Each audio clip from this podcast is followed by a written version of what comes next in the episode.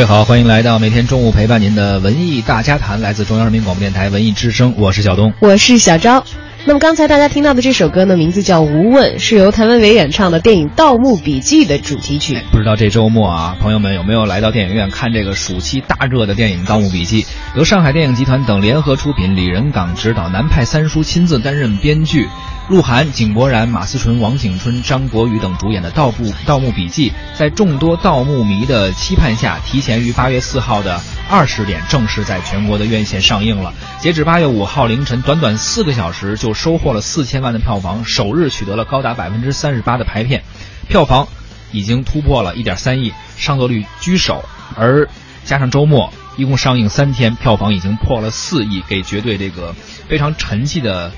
呃，暑期档吧，算是注入了一阵强心剂。嗯，当时当然了，这个对于《盗墓笔记》的原著粉来说，这部电影可能是等待了很久才出现的啊。但是也有很多没有看过这部这个小说的朋友们，在讨论这个电影的口碑之前呢，我们还是来了解一下《盗墓笔记》为什么如此受关注啊。你如果在这个搜索引擎随便输入“盗墓笔记”这个词条，你会看到十多个类别。有小说啦，有网剧啊，有歌曲啊，还有有声读物啊，有游戏啊，这实实在在算得上是一个超级大 IP 了。而从网络小说被关注的那一刻开始，到今天呢，其实已经有十年的时间了。也可以说，《盗墓笔记》赶上了一个中国 IP 产业经济发展时期的特殊历史阶段啊。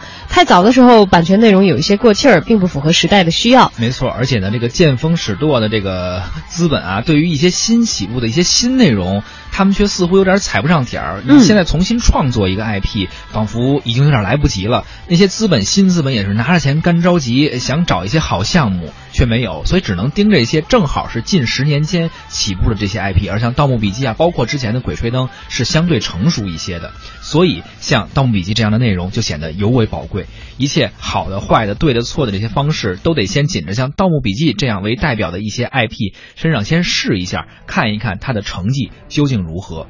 而最后成绩到底怎样呢？还得是用户说了算，得是有这些买单的人哈。对，当然了，如果你在这个周末已经买过单去看了这个电影啊，你有不吐不快的话，或者你要强烈的点赞的，欢迎大家发送留言到我们的微信公众平台，呃，文艺之声的微信公众号，或者是关注我们本节目的微信公众账号“文艺大家谈”都是可以的。呃，关注并且发来你的文字信息留言，就有机会获得我们赠出的幸运的电影票和这个戏剧演出的门票等等。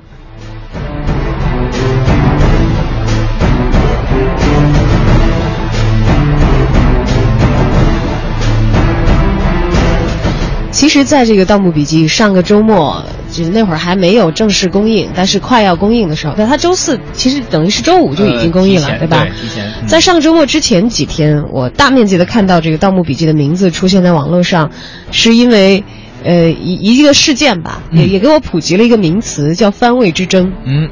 这番位之争怎么回事呢？首先就是因为这个《盗墓笔记》的两位小鲜肉的粉丝，他们互掐才引起我注意的啊！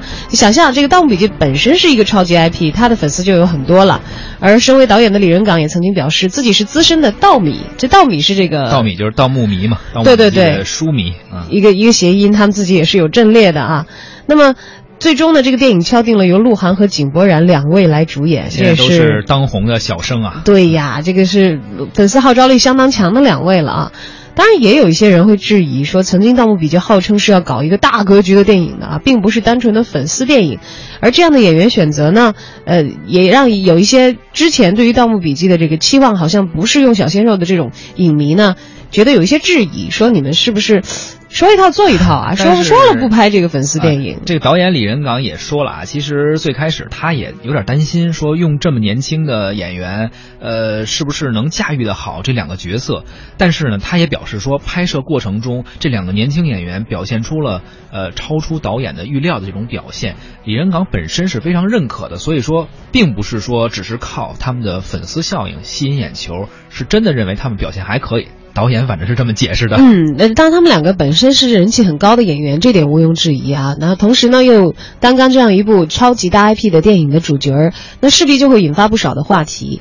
所谓人红是非多嘛啊，果不其然，就我就被科普了“番位之争”这个词。嗯，这个词这个事件出现在哪儿呢？出现在这个电影啊临上画之前啊最热烈的宣传阶段，而就是鹿晗和井柏然两位很红的演员，他们的粉丝之间似乎是爆发了一场口水大战啊。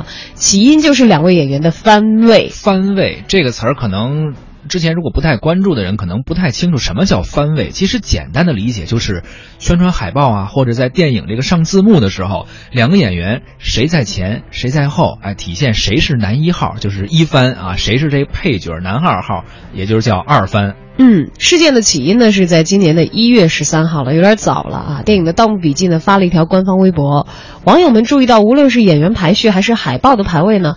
鹿晗都排在第一位，但是井柏然呢却排在马思纯、王景春和张伯宁的后边。呃，有人就会问了，说啊，井柏然是不是演一些客串的角色？开玩笑的，《捉妖记》二十四亿男主角也是现在非常红的小生，怎么让人来就客串一下啊？但其实他确确实实不是客串，而是担纲主角儿。那么也有这个粉丝马上就质问《盗墓笔记》的片方，说怎么这样对待我们井宝啊？而片方给出的回复呢，是这个安排是为了让井柏然压轴啊，这是一种说法。第一次听说啊，因为海报基本上我们现在的理解来说，都是越靠前的。越重要，而且要呃独占一个比较大的面积，在这个电影的屏幕上独屏、独屏、独幕，然后单独出，越先出越靠前越重要。他这压轴还真是没听说过。压轴这个在以前的老的梨园行里头是很有说道的，好像最重量级的演员要最后这是出场顺序，但是海报还真没没见过哈。其实呢，按说这个事儿呢，也就是粉丝之间的一个。吐槽，嗯，大家可能互相为了自己的这个 idol 嘛，然后稍微的口水战一下。可谁知道啊，圈内人也发表言论了。井柏然的经纪人发表了一些言论。首先，他表明了对片方的不满，说自己的艺人也井柏然这边做出了很大的让步，但是还受到了诸多不公的待遇，对他们很不公平。如果鹿晗排第一，他表示，那么我们经纪公司的态度啊，井柏然的名字你索性排到最后，我们就体现一个远离。就是隔开的意思，可是这样的做法却适得其反。很多人看到这样的排序，大家并不知道说这是你经纪人或者经纪公司的安排，感觉就是井柏然被欺负了。而且呢，这个经纪人在发表言论的时候发了一个很长很长的一个这个朋友圈啊，还是微信还是微博啊，说吐槽了一下，说鹿晗请假太多。啊，我们这个井柏然配合度非常高，还顺便还说了一下人家的事儿，所以就再度引发了双方的粉丝的口水战。哎，而关于这场番位之争的口水大战，我们的媒体特约观察员胡克飞又是怎么看的呢？番位呢，也就是艺人的排名，通常体现呢艺人在一部作品中的重要性，甚至呢可以体现他在演艺行业的地位。啊，这个其实是个舶来词啊，在日本的影视剧中，担纲。主演的这个演员被定义为一番，啊，番位之争呢，其实就是艺人的排名之争，啊，事实上由粉丝引发的这种明星之争啊，由来已久，不管是这个欧美还是日本，就是咱们虽然没有番位这个概念，但是呃，从古到今的这种梨园行啊、曲艺行啊，顺序也很重要，只不过在影视里，大大家争的是谁的名字靠前。在曲艺界，大家争的是谁的节目靠后啊，其实是一码事儿，啊，我个人认为呢，番位之争嘛，并非坏事，某种程度上来说呢，可以促进这个艺人之间的良性竞争，啊，大家较较劲呢，呃，促进双方提高，啊，在影视剧行业来说，啊，比谁演的出色，谁人物刻画的鲜活，谁对剧本理解更充分，谁名气就大，谁的名字就排在前面，这样的争夺呢，并非坏事。而如今呢，呃，互联网带动的这个粉丝经济番位之争呢，就成了这种借粉丝之力压制对手啊，明星粉丝在社交平台上站队互相讨伐啊，明星的这种艺人呃经纪团队亲自撕番位啊，如果不给一番就什么不配合宣传呐啊，不出席活动啊，这好像就有点变了味道。我觉得最早来说的这个番位啊，是演员和制片方之间的较量，而现在呢，已经是不再是这种。呃，艺人之间的这种竞争，反而是这种艺人、片方、粉丝之间这种互相的推拉制衡，在这种多方的介入之下，番位成了一个被众人抢夺的恶魔果实，啊，这是一个非常烫手的山芋啊！如今我们看到这个番位之争啊，其实也并非没有规律可循。你纵观这些私番的事件，大多数出现在这种人气高的小鲜肉或者小小花旦之间，这些偶像的粉丝数量庞大。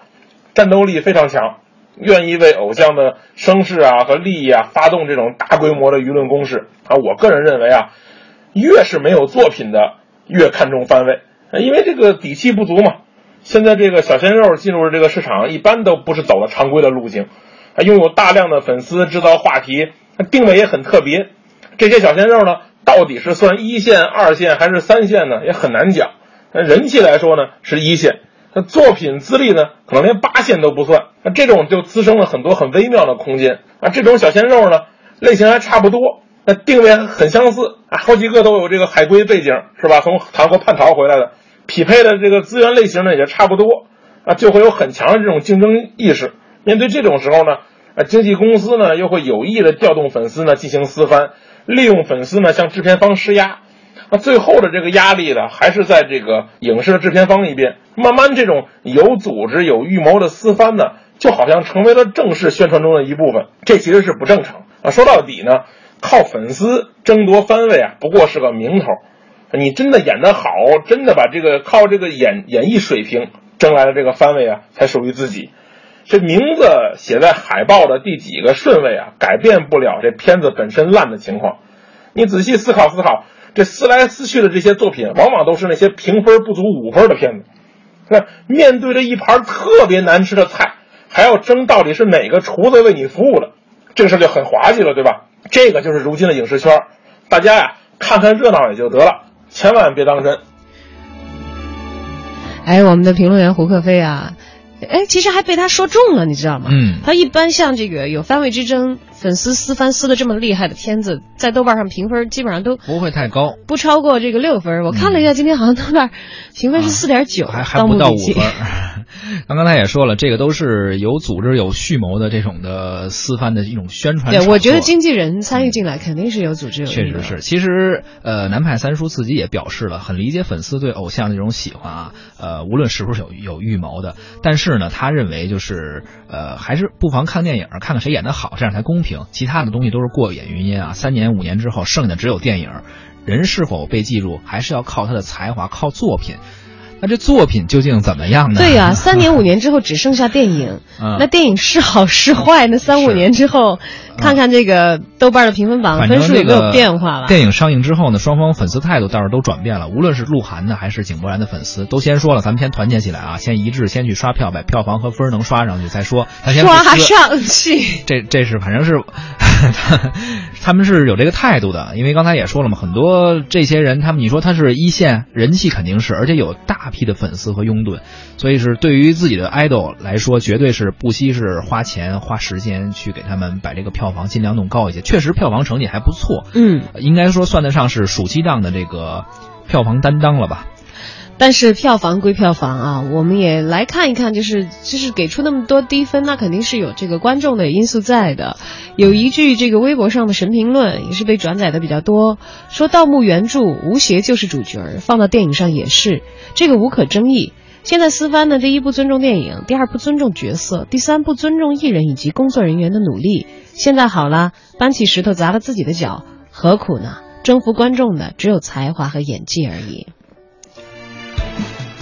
其实按道理来说啊，这个一个是经过市场检验的小说，拥有着一大批的粉丝，同时又是这个原作者南派三叔来担任编剧。演员方面呢，虽然从业务水平来看啊，不是业界的典范，但从市场影响力上来说，也都是同龄认证中的翘楚了，呃，翘楚了。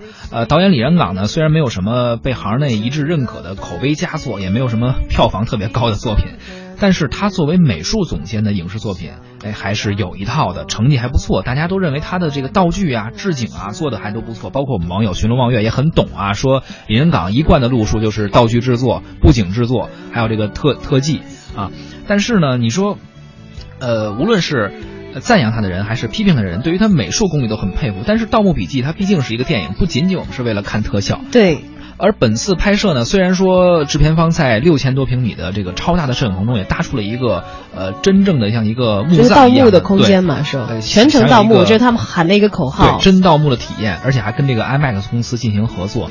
但是，呃，作为一个大 IP 来说，或者作为一个非常受市场肯定的小说来说，想取得。观众真正的认可也不是一件那么容易的事情。对，尤其是有着这个大 IP 打底子的话，你就要小心有一票人叫原著党。其实我可能也算是原著党。嗯，虽然我在这个粉盗墓类小说的时候，《盗墓笔记》和《鬼吹灯》我都看，但我觉得这是两部完全风格不一样的小说。年都看过。对，《盗墓笔记》非常像是它很有场景感和节奏感，它很迅速的推进，很像是你自己在玩一款打打打这个通关的那种盗墓的游戏。对，但是在这个。呃，《鬼吹灯》里头，它可能会是另外的一个节奏和叙事。其实他们是很有自己鲜明的这个艺术特色的。你要说在大屏幕上有没有的一拼，你说如果有相应的实力的团队来操作的话，真的是有的是一拼的。那《鬼吹灯》呢？之前陈坤在这个沃尔善导演那个电影里面，他们既是拿到了这个票房的。佳绩啊，然后好像在呃类型化电影方面，大家也看到了我们国内电影的一些进步。你不说它多么好吧，就是连沃尔善导演自己也很谦逊的说，说这个我给自己打一个及格吧。嗯，要是学学这个套路的话啊，类型片的话，当然《盗墓笔记》其实我们是期待他在这个电影的类型上也好，作品人物上也好，就是给出原著党至少是一个还说得过去的结果吧。就很多原著党是不太容易被完全满足的哈。但是你觉得要说得过去的话。一般来说可能也会还好，因为毕竟大量的这个购买电影票入场的这个基础票房是由这些人来奠定的。嗯，就像当时《魔兽世界》在上映的时候嘛，还是有一大批的基础，对，都是本身就是粉丝嘛。但你看，我们这位网友在留言当中说说《盗墓笔记》的电影对于原著党，我只能说是心伤了。说对于一般的观众呢，看个热闹呢，倒是还挺不错的。是，呃，也有很多网友啊，就是本身作为这个盗迷，呃，他们会说一个什么什么问题，就相对理智一些，就会说，呃，文字小说给呃给读者的感受是有无尽的想象力，它没有一个束缚你的地方，但是影片呢，它已经把这些所有的文字描述，真正给你一个实实在在的形象。呃，这个人是谁？吴邪是谁？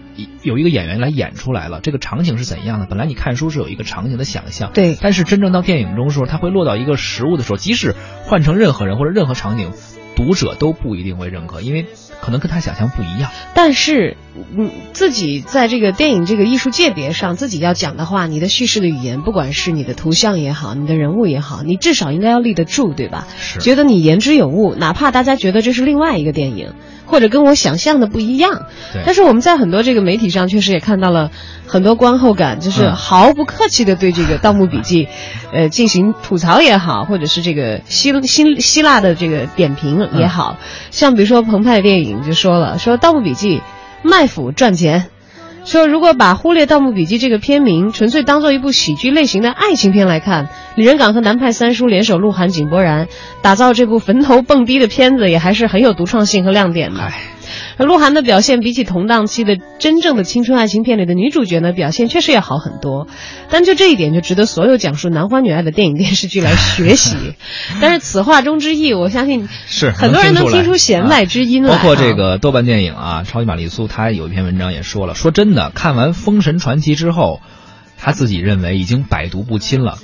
毕竟嘛，那个片子根本就是一场大型的拍摄事故，像什么《盗墓笔记》呀之类的，他认为已经是小意思了。可是当他真正看完《盗墓笔记》之后，他愤怒地走出电影院，并且给所有的朋友发微信说：“千万不要再去看《盗墓笔记》了。如果《封神传奇》是主创团队这个有点不给力，弄出了一个拍摄事故，那么《盗墓笔记》绝对就是一个灾难现场。这不是能力问题，完全就是态度问题。”他还说，南派三叔可能是太在乎赚钱了啊，并没有把所有的精力放在艺术创作上。哎，但是说起来，《盗墓笔记》它确实是一个超级的大 IP，就 IP 好像经常就会陷入这样的一个情况，呃，很有名儿，很有名儿，但是衍生出来的各种各种新的产品，在骂声和票房齐飞的情况下，呃，最后让大家觉得有点唏嘘。这样的一个词儿用特好，骂声和票房齐飞，票房是真的也在飞，但是骂声也确实是吐槽不断。对，你看当。这个电影里头，百年盗墓世家老九门的最后传人三叔下墓之前，要在京东购买盗墓工具的时候，真的是有点惊的。我们吃瓜群众连三 D 眼镜都掉在地上了。是，就是实在是难以想象，可能还真的是它有些植入广告的因素嘛。而且呢，当然也有人对比过，说《寻龙诀》拍摄周期是七个月，《九层妖打》呃拍了六个月，呃，而《盗墓笔记》呢，实际上连三个月都不到，呃，让人觉得真的也是。也是醉了这么大的一个题材包括策划的时间也是像前两部从策划到上映基本上都花了四年的时间而盗墓笔记呢好像从说起这个事儿策划完成一共就花了两年的时间不到两年啊。还是确实是让真正觉得对这个电影有期待的人是有一些唏嘘的。又回想起我们曾经一位采访过的文艺评论员说过的话说艺术是磨练真诚的一门功课我们也希望能够顶着大 ip 赚钱的这些创编团队是不是也可以稍微给我们留下多一点的这些真诚呢？